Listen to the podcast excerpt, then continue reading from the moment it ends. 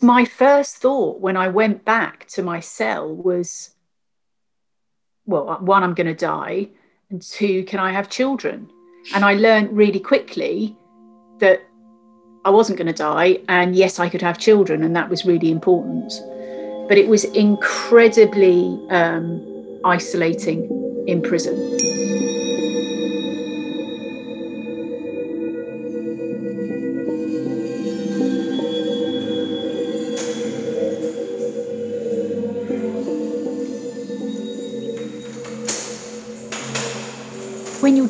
Given a diagnosis and you can't go on the internet and Google about it, you can't go to your local clinic the fact that you just couldn't have a conversation about it. I mean, one thing that I will say is like, in terms of confidentiality, unbelievable. So it wasn't until because I, I was up on the drug free wing, which was also the lifer wing for the latter part of the time I was in prison. There were other women in the prison with HIV. And it wasn't until I left prison and went to Positively Women for a support group. There were two other women one that had been my next door neighbour and one that was across the hallway living with HIV, and none of us knew. None of us knew. So we walked into this group and it was just like, oh my fucking God. You know, it's like, what are you doing here? And it's like, well, what are you doing here? And then it's like, obviously, we're all here for the same reason. But just a testament to, if nothing else, like, I never knew about that person and I lived next door to them for a number of months. And it made me feel really sad as well because it was just like fuck i could have had that support from my next door neighbor yeah. And we just didn't know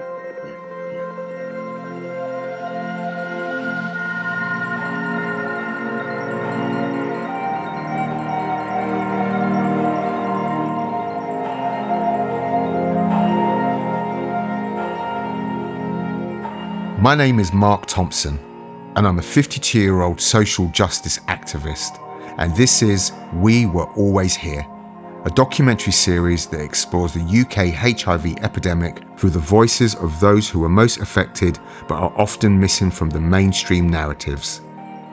As a black gay man living with HIV since 1986, who has been involved at the forefront of activism, advocacy, and prevention, it was important to me that these stories were told. This isn't the definitive history of the UK HIV epidemic, but it's our history, moments from our lives that defined the epidemic for us. Pretty hard work, actually. The misogyny was about the fact that I was not a gay man. Yes, I'm, I'm not part of that community in the sense that, yes, I've got a vagina and I have a child, but I knew that the systems and processes had to be good enough to be able to manage the onslaught of mental health issues that were coming up as well, like the shocking grief that people were feeling. I think that the, the gender bias that has and continues to play out around HIV has been a big facilitator in that invisibility. I know there's change, I acknowledge that. The community still needs to do more. We can always do more.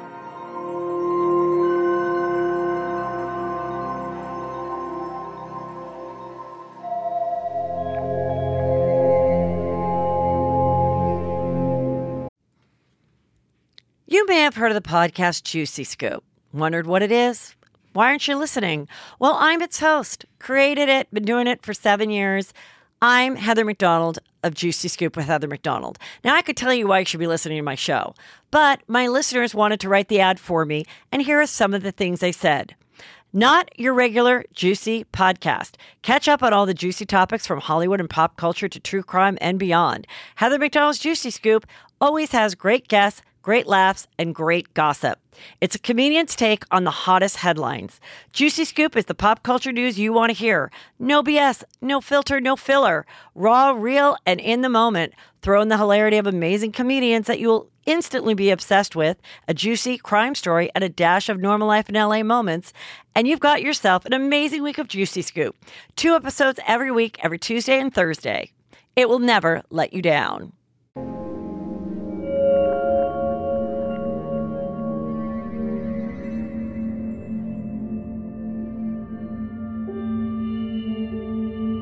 Positively Women was the only national registered charity offering peer support for women living with HIV by women living with HIV.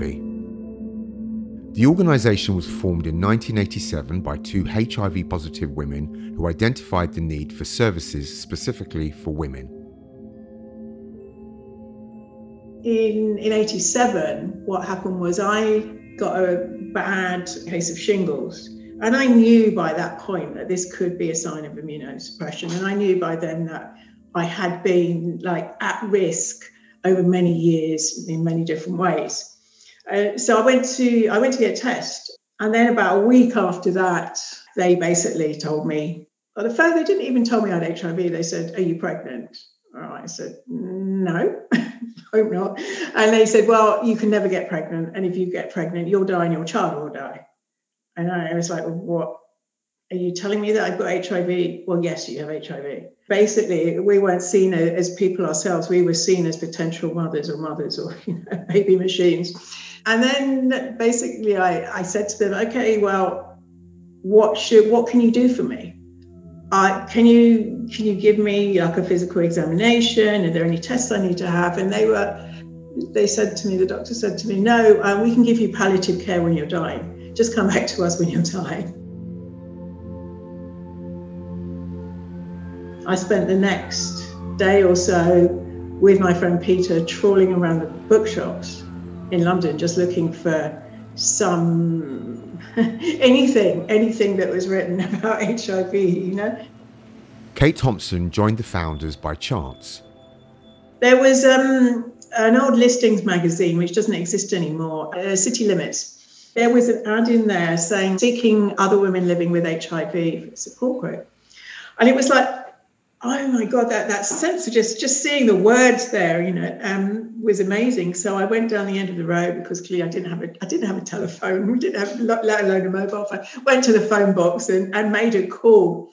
Was, you know, put through to this, this woman, Mary, from an organization called SCODA, which at the time was the Standing Conference on Drug Abuse and it was based up in Farringdon. And they were allowing their space to be used one, I think it was every Wednesday, to support this new support group. So I went along and I walked in, and I was the third person that had ever come. There was these two friends, Sheila and Janie, who'd known each other for years, who'd been in drug rehab, Phoenix House together, and had come from a background where I think having those sort of spaces where you you talk about stuff and you know your little groups but they've sort of been used to that. So they've realized as they've both been diagnosed that they needed to set up something for for, for women with hiv so they've been meeting regularly for i think a couple of months and then i was the first person that turned up. Shortly after so did caroline guinness mcgann. I knew quite a few gay men with the virus but i hadn't met any women at all and so someone at the Terrence Higgins Trust told me that they thought there might be a women's group and gave me a number, which I called. There was no answer. Eventually, I got someone, and it was a woman called Sheila Gilchrist. And we were meant to meet. She couldn't make it, and I met Kate Thompson. So she was the first positive woman I met. Then I met Sheila. We hit it off straight away. And she said, would I be interested in forming a proper charity and a proper organization? So we started Positively Women, and uh, Terrence Higgins Trust gave us a couple of rooms in King's Cross, just opposite uh, the station. We started putting out hand drawing leaflets and putting them everywhere we could think of that women would see them. And uh, the women started coming. And we were from such different backgrounds, it was extraordinary.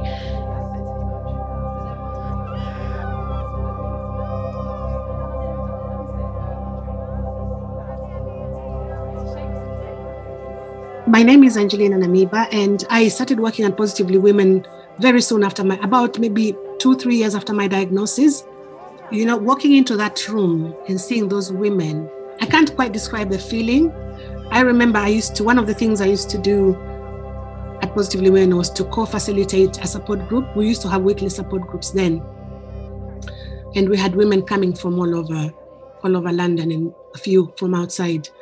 And I remember on, you know, on a group night, we'd have maybe 20 or maybe even 30 women coming in. And I remember I knew the postcode of each and every woman who came to attend the service because you'd sit at the reception and you'd, you know, sign people in as they came in. It reached a point I knew all the postcodes, you know. That's how much of a family it was because, but it was such a safe space for women. It was very women friendly. It was, it was everything you needed in terms of support for women at the time. So, what we would say when a woman first came in was, right, let's deal with your practical problems first and then we'll get on to the emotional side. Mm-hmm. So, do you have somewhere to live? Do you have any money? Do you have this? We'd sort all of that out for them first, first and foremost. And obviously, child care. Trying to negotiate safer sex with straight men was almost impossible. Mm-hmm. And for the women who had fled their countries, whose kids were still left behind, usually with a mum or an aunt, we organized through the Home Office to get those kids back to join them here with them. All the issues that women, whether you're white, black, you name it, were facing with living with HIV, migrant women were facing, but also add on the issue around uh, immigration. You know, what's your status going to be? You're still waiting on the Home Office to make a decision. In the meantime, you're not allowed to work. For many of the women, they're not necessarily independent. So living with families or partners, and a lot of times they're emotionally, economically dependent on their partners. So telling somebody about your status could mean the difference between you having a home and not.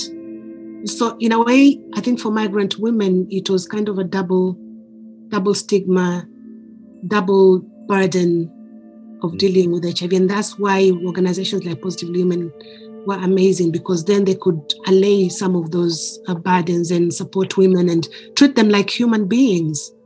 I mean, we covered so many different areas. We worked with housing associations. We were doing a lot of talks for health staff, uh, social workers, um, you name it. How was Positively Women supported? Did you have to struggle in those early days to get yourselves up and running and functional? Uh, yes, no. I just put that concert together. Mm. I had a, a huge pool of volunteers and different people it was an emergency. It was you just called on everyone and everything. You know, um, there was a woman called Marguerite Littman, who was a kind of socialite, very wealthy socialite. Anyway, she said I should meet Di, Princess Di. And so she introduced me to her, and we, we hit it off straight away. And of course, she'd already been doing work with gay men. Mm. It was a surprise to her to to find out about us. So she became a real supporter. And Thatcher came out, New Labour came in, and so government funding mm.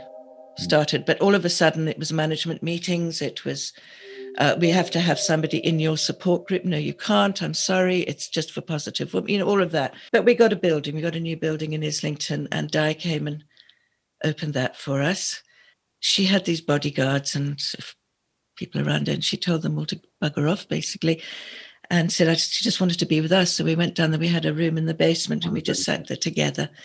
And there was a wonderful, wonderful one of the very first positive women called Janie, and uh, she was incredibly funny and wonderful. And Di was wearing this great suit. And I remember Janie, she was a real cockney. She went, Oh, can I have that suit for when I die so I can be buried in it? so we're all laughing, you know, and it was like, and Sheila had had a baby, Laurie, so she loved Laurie, and I had my daughter there as well, who was like, oh, it's a princess, but she was lovely with her. But of course, the funding came in, you know, we, we got stuff. I realized one of the things that I'd been doing, trying to save the world and helping everybody, was I had never actually thought about myself as having the virus because as long as I had other people to help, I didn't have to think about me. Mm. I started getting ill. So I left and but continued to to do talks for them, support them. What was that feeling like for you to to connect with those women at that point? Like I come home. yeah, like I come home for everything that I've done, it's it's the peer support and those support groups which are definitely the things that I think were the, were the most empowering and the most important. Positively Women would go on to become Positively UK, an organisation dedicated to providing direct peer support to all communities living with and affected by HIV across the United Kingdom.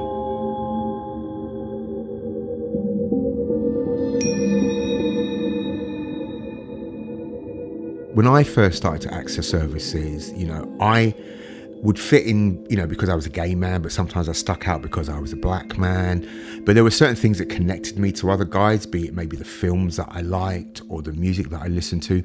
But I was always younger and I wasn't unwell. So those things kept me at a distance. But as I've learned and I learned the language and the way to be in spaces, I became much more comfortable and people became more comfortable with me. But I have witnessed those differences where people haven't fitted in or be able to sit comfortably. Being in groups and spaces where, you know, it's overwhelmingly English or British, be that black or white, and there'll be a Brazilian guy or a Polish speaker or an Arabic guy, and they're welcomed, but they're still on the outside because people don't understand those cultural differences that are there.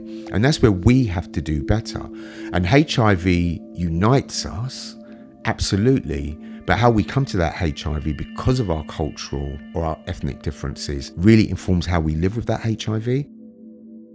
So now I want to talk about your release. So you go along to Positively Women. You've been getting support from somebody coming in to see you. You go along to Pos Women to this support group. What is it like when you go into this space with all these women? You've already talked about meeting the women from prison, but what's it like when you go in there? There was a part of me that still didn't want to accept that this was my reality. So there was that kind of, yeah, but. Sophie Strachan is an activist and sexual health advisor. She is also the director of the Sophia Forum, which exists to empower all women living with HIV. You know, it's like, it was like on some level, I desperately, somewhere inside of me, wanted to connect because this was my reality. But on the other side, it was just like, no, nah, hmm. don't, don't want to be a part of this, you know? And that feels really uncomfortable to say because some of that is based in prejudice, the internalized stigma, and that just, you know, mass self rejection that is in us all, you know? And, and also, it was just like, I come out with more isms. Do you know what I mean? It was like, not only now was I, you know, an ex offender, an ex drug user, I'm now HIV positive. So it's like that multiple stigma. I needed something beyond HIV for a connection.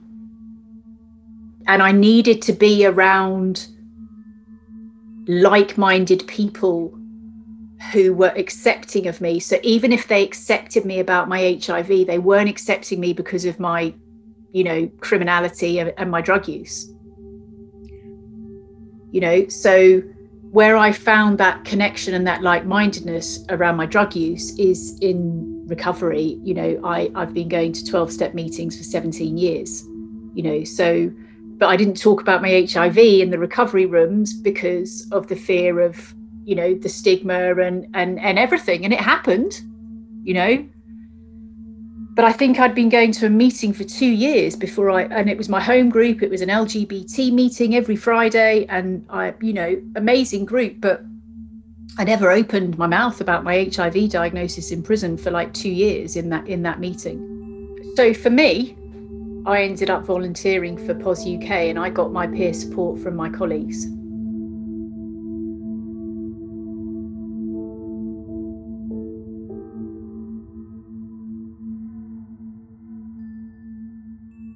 People often ask me what was the turning point of my activism. And I don't think there was any single moment. It was an evolution over a number of years.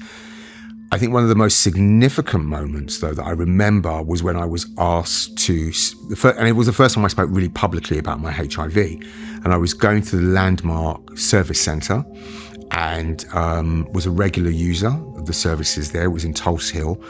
And Colin Grant, who was the volunteer coordinator, invited me to speak to a new intake of volunteers to just tell my story. And I went along on a Saturday afternoon, and it just felt like a really safe space to do it in. And so I told this bunch of volunteers my story. Truth be told, I love an audience and I love telling a story because when I was at school, I was a kid that always wanted to get up and tell their stories. And for me, that's what I was simply doing. And I saw then the impact that my story had on those volunteers wanting to do something. And then from there, it just led and, and eventually moved the chair around from being somebody who was sitting getting support to somebody that wanted to help other people. And the response I got of gratitude, understanding, and empathy shifted something in me in so far as I thought, oh my gosh, I've got something here which can make a difference to people. And around the same time as me having that personal realization, other black gay men that I knew were starting to set up small workshops for other black gay men to teach them about safer sex because a lot of the bigger organizations um, who were doing work around gay men were not addressing the specific cultural needs or issues which might impact on black gay men like myself. So they started to run workshops, and um, I kind of asked if I could join. And uh, before you knew it, I was co facilitating training workshops most weekends for black gay men on how to use condoms, how to say no, how to find alternatives. I mean, getting 20 black gay men to use dental dams is one of my abiding memories. I mean, I wouldn't call it activism then, but my voluntary work was certainly a way for me to process my own HIV. It again enveloped me in another bubble of safety because I surrounded myself with people that understood HIV, understood what this world meant, even if they weren't positive themselves. So, therefore, I was able to bat away the nonsense and the noise by being in there. But then it empowered me to then go back out into the world and go, actually, I'm not wrong. You're wrong. I'm on the right side of history here. And therefore, I can stand quite strong in that space, which is trying to do me harm, because you're wrong for trying to do me that harm and others like me. And I think at that moment, I started to commit myself to the work. And people say to me, you know, what, what are you most proud of? What have you done? And it will always be where I trained positive people to be empowered that will always be my proudest achievement because I saw me, I, I saw me walk into those spaces. And the fact that I went from that boy to that man to do that will always be my proudest achievement. Always. That's, that, that's what those places were like.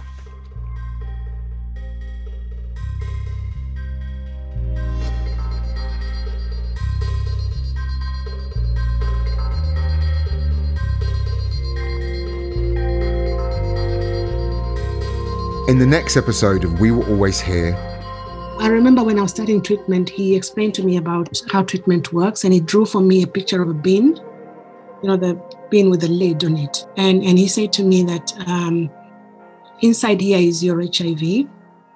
When you take your medication properly at the right time, the lid stays closed and it keeps the HIV contained and it's not doing you any harm. There was a whole buzz about the new treatment, but I hadn't been listening to, to what was going on. All I wanted to know was how long did I have? So when I turned up, they told me, Where have you know, the doctor was like, Where have you been? Hmm. You need to get on treatment, you know, like yesterday.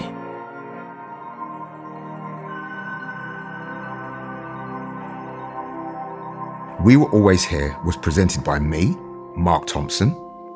It was produced by Hana Walker Brown. The production assistant was Rory Boyle. This is a Broccoli production.